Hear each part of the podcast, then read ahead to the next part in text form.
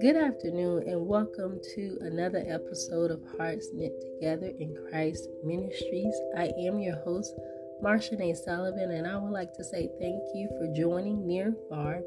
I'm so delighted that you got a chance to tune in and listen to another great message of what the Lord wants to share with us as we spend time encouraging and inspire you to grow in your faith and in your personal relationship with the Lord because that's what it's all about.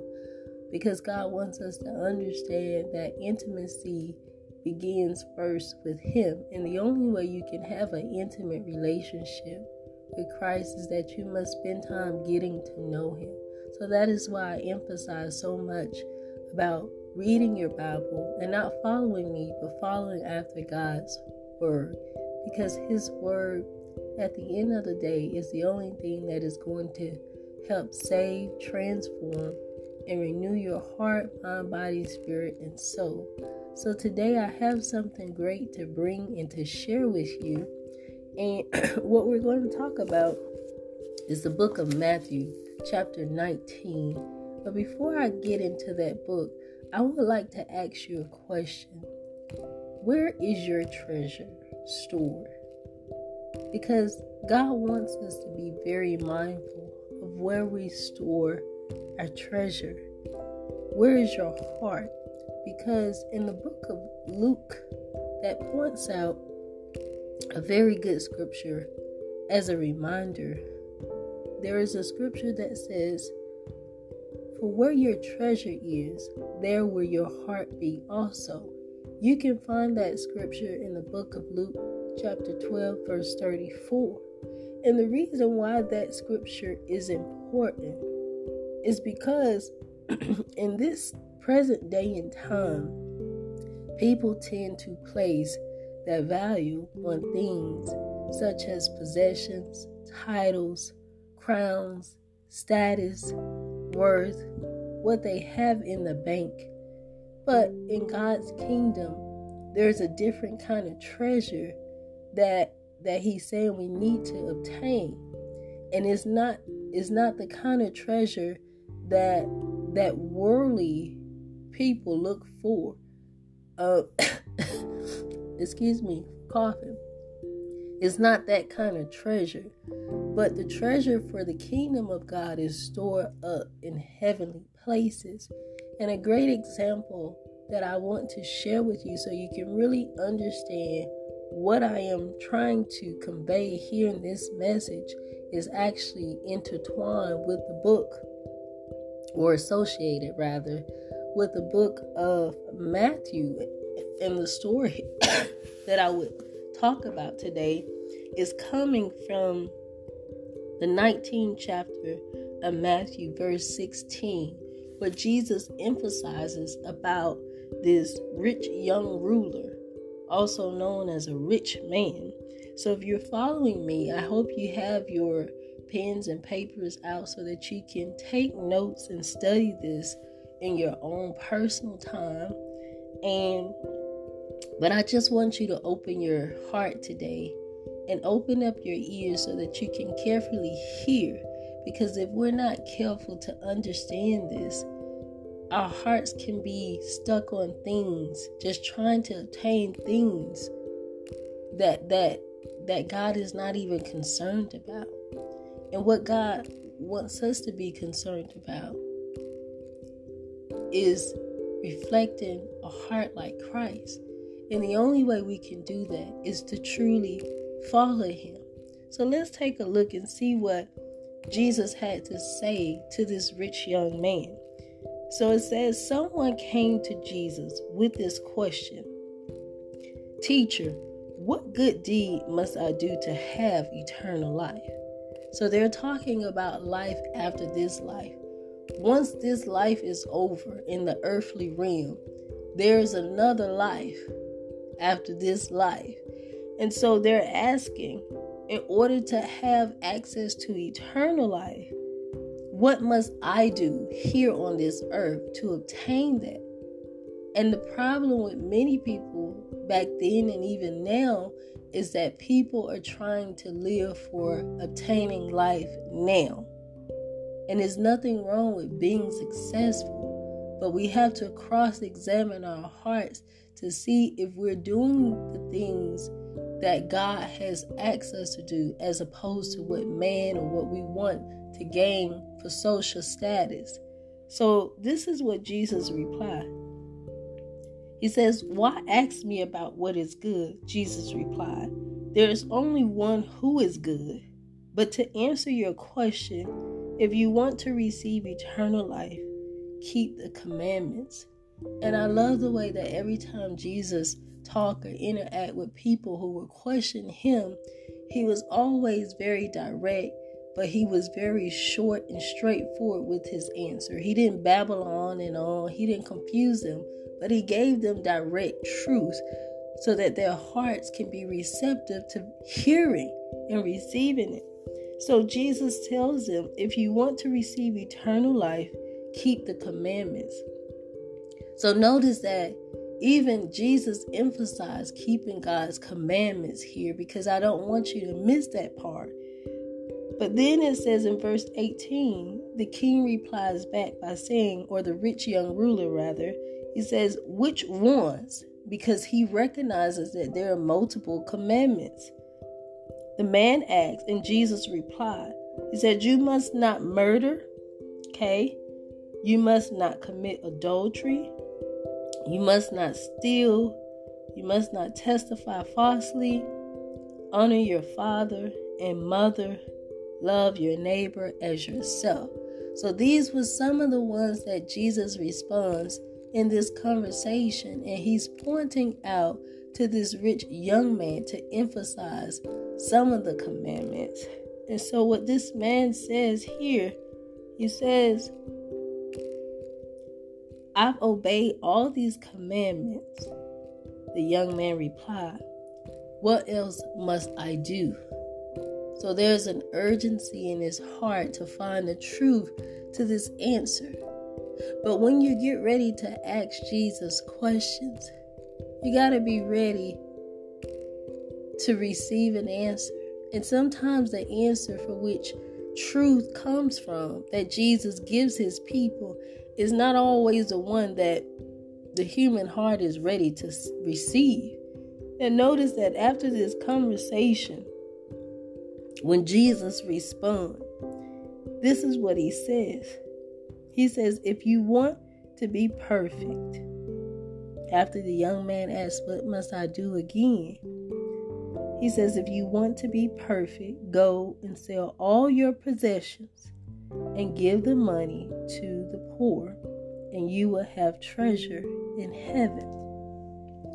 Now, understand what God kingdom principles require when you're really following after Christ and what the world status required. The world status says you must gain, you must be wealthy, you must be rich, you must have all of these things before you can even be accepted. But in Jesus' kingdom, the the way to treasure in the things of God is literally you have to give up everything. You have to literally lay down your life. And this can be a challenging part for really recognizing if you are really in love with Christ.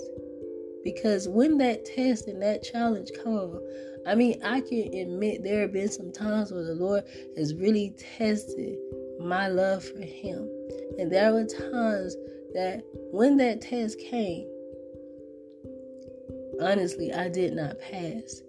But God was showing me there was some things in my heart that need to be corrected as far as understanding the depths of his love and receiving that and learning to walk in that just like he tested this rich young ruler and when Jesus begins to speak to him notice how in this scripture he emphasizes the fact he says go sell. That's a command. He says, Go sell all your possessions and give the money to the poor, and you will have treasure in heaven. Now, I think in this part, Jesus was really testing his heart. Because how many people that you actually know with money that are really willing, okay, to give up that treasure? Because if we're not careful, money can become an idol. Money can become something that we worship and possess more than worshiping God. And that can be a problem in our walk with the Lord. And clearly, if you continue to follow me as I'm reading, you will see what I'm talking about. Go to verse 22, where it says, But when the young man heard this, he went away sad, for he had many possessions. Okay? Then Jesus said to his disciples, This is the turning point right here. Because Jesus was really talking to this young man. And this young man really wanted to know what did he need to do in order to inherit this gift of eternal life. And when Jesus is done, he speaks to his disciples. In verse 23, it says, Then Jesus said to his disciples, I tell you the truth, it is very hard for a rich person to enter the kingdom of heaven. I'll say it again. It is easy for a camel to go through the eye of a needle than for a rich person to enter the kingdom of God. And as you can see, Jesus used an analogy of a camel, almost like a parable because it's hard to really give up something that that you love. I think that was the whole irony of Jesus saying that because rich people don't want to really give up what they really love. And if they really do, they have to really have a humble and contrite heart. But riches sometimes can steer our heart away from choosing Christ away from choosing the gift of eternal life. And so that was a, a true test of faith, if you will, in that scene of the text. And then in verse 25, Jesus says, the disciples were were astounded. Then who in the world can be saved? So even they had questions. The disciples said, wait a minute. If this rich man can't be saved here. If he's not willing to give up his stuff, then who can be saved? From their point of view, being saved seemed almost impossible. So then Jesus comes back. And then he then they asked. Jesus looked at them intently and said, Humanity he says, I'm sorry, he says, humanly speaking, it is impossible, but with God, everything is possible. So I think the secret here is that a rich person can inherit eternal life just as well as a poor person. But the problem is, it's a matter of the condition of the heart and understanding who and what you're worshiping. So your possessions cannot be your God. Yes, the Lord does bless people. I mean, you can clearly see in scriptures where the Lord made people rich. He blessed David. He blessed Ruth. He blessed uh, he blessed Queen Esther. God is in the business of riches and wealth. He, he blessed King Solomon. But but we have to remember that when it comes to understanding where the true treasure is, it has to be found in who we worship. So it has to be found in Christ and Christ alone, in God, the creator of all things, and not in what we obtain here on this earth.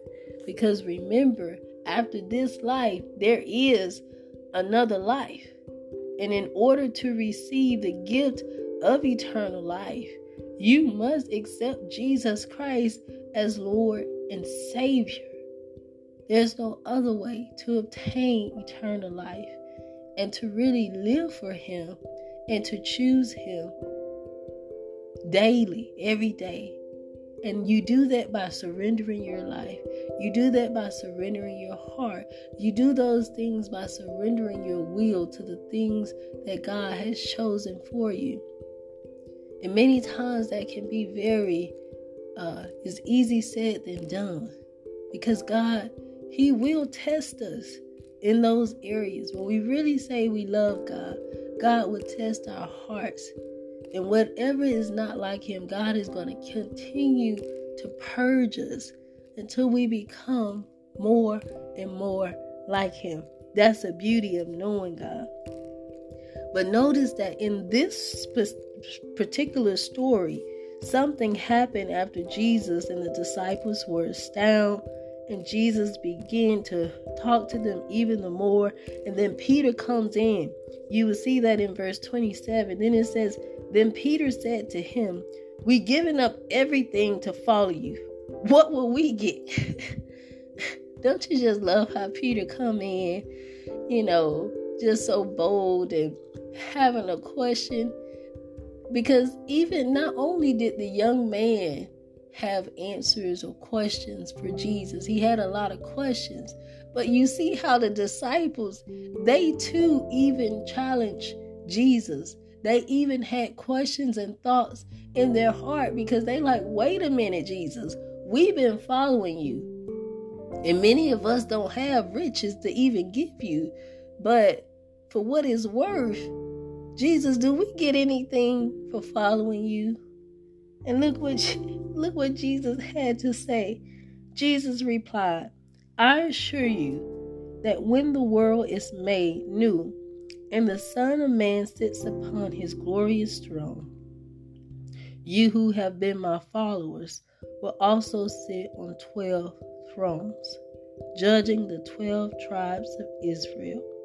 And everyone who has given up houses, or brothers, or sisters, or fathers, or mothers, or children, or property for my sake will receive a hundred times as much in return and will inherit eternal life. So understand what God is saying that in this life, whatever we had to go through for His glory, and whatever we had to give up to follow him. Because being a Christian or a follower of Christ, that's what I'm going to say, is it doesn't make your road or your destination easy. It does not make your life easy. It doesn't make everything easy because you're going to be persecuted. Remember, that's what he said. You're going to be tested in areas that you never thought. But he's saying if you, whatever you had to go through, and you give these things up for me, your reward is going to be greater in heaven. And notice that he emphasizes, I love it, in verse 29, he says, And everyone who has given up houses, or brothers, or sisters, or fathers, or mothers, or children, or property for my sake will receive a hundred times as much in return and will inherit eternal life. Jesus gives the answer. But there was something that the rich young man couldn't quite understand when Jesus had said, Okay, if you really want to get this gift of eternal life, sell all you got, give it to the poor.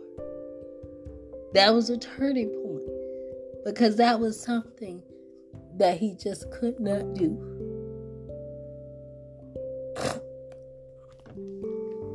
And to be honest, I'm sure there are things that God has asked some of us to give up that we've struggled giving it up. But the good thing about knowing God is that when we really love Him genuinely, He's going to help us until we begin to die to our flesh and our spirit. That we will make room to give those things up so that he have the power and the authority to reign and be God in our lives. And verse 30 says, in closing, but many who are the greatest now will be least important then, and those who seem least important now will be the greatest then. So understand today that God's kingdom possessions is different than what we see in this earth. Because what we see here today is those that are rich or famous or have a high status. Those are the ones that are favored in this kingdom. You can even take it back to Lazarus and the rich man. What happened when Lazarus and the rich man died? And I would share that story tomorrow on another segment so that you will be able to hear that story. But there is a difference. But I want to ask you today have you taken the time to examine your heart? Have you taken the time to ask yourself, where is my treasure? If you have not received Jesus Christ as your Lord and Savior, I urge you to do so. For the times that we're living in is so crucial that you receive Him. And and then again, if you go back, Jesus had warned the rich young ruler. What did he need to do? But don't let the clock run out because tomorrow is just not promised. I thank you for listening and tuning in today. I pray that you were blessed by this message and I pray that that God is able to help you understand how to inherit the eternal gift of life. Know that God loves you. And know that God will do anything to remove things in our lives that will hinder us from having the gift of eternal life. But God doesn't force us, He gives us free will to choose Him. So I pray that today that you will choose the Lord above anything that this world has to offer. So we close and pray. Father God, we thank you that you are the true and living God. God, you search our hearts. God, you pluck up the things that contaminate our souls, our minds, and our hearts. Father, help us to rid ourselves of things that we put before you. God, we're we're living so that we can inherit inherit the gift of eternal life. And God, we want you to be the first and foremost, the greatest thing upon our hearts. Lord, rid us of idols. Rid us of things that we put more than you, people.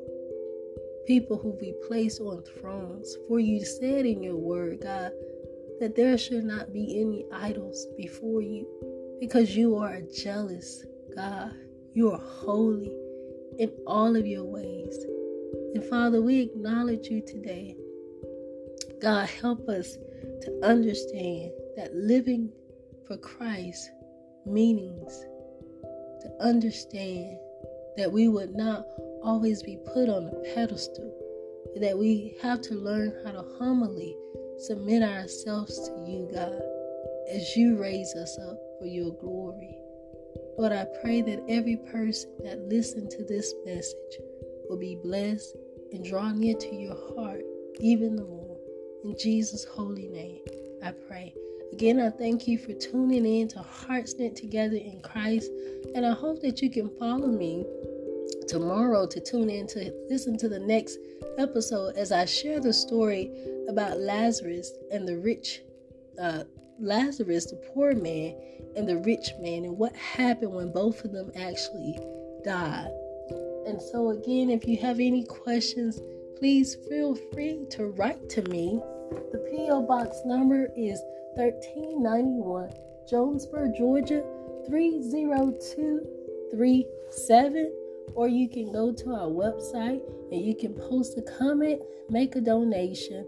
Um, the month of May is coming up, well, April is coming, then after April, May is coming. But in the month of April, I'm going to be asking for you all to begin to at least donate $25 a month to this ministry or even gift cards because in the month of May, I would like to personally honor the pregnant women who are carrying babies. Want to give a special donation to pregnancy care centers where they actually help mothers. So I want to be able to give something to them. So as you listen, I pray that God will move upon your heart to give to us that we may present something to the mothers in the month of May for Mother's Day. So again, thank you. May God bless you and may you go in peace. In Jesus' name I pray. Amen.